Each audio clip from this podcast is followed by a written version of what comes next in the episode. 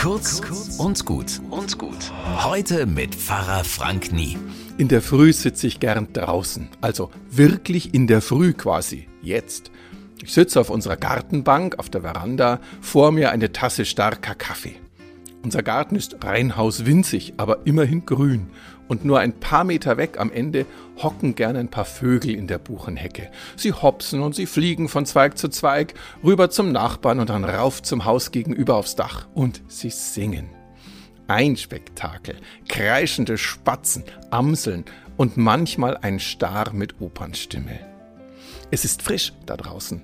Der Kaffee wärmt, die Luft ist klar. Und wenn ich Glück hab, kann ich zugucken, wie so ein Piepmatz vom Ministück Rasen ein paar Strähnen Katzenfell in seinem Schnabel sammelt. Das sieht so putzig aus mit so einem Bart und rührt mich gleichzeitig so an. Ein warmes Nest bauen, fröhlich singen in den Morgen, da krieg ich direkt Lust mitzumachen. Das klingt jetzt vielleicht doof, ich weiß, ich bin ja kein Vogel.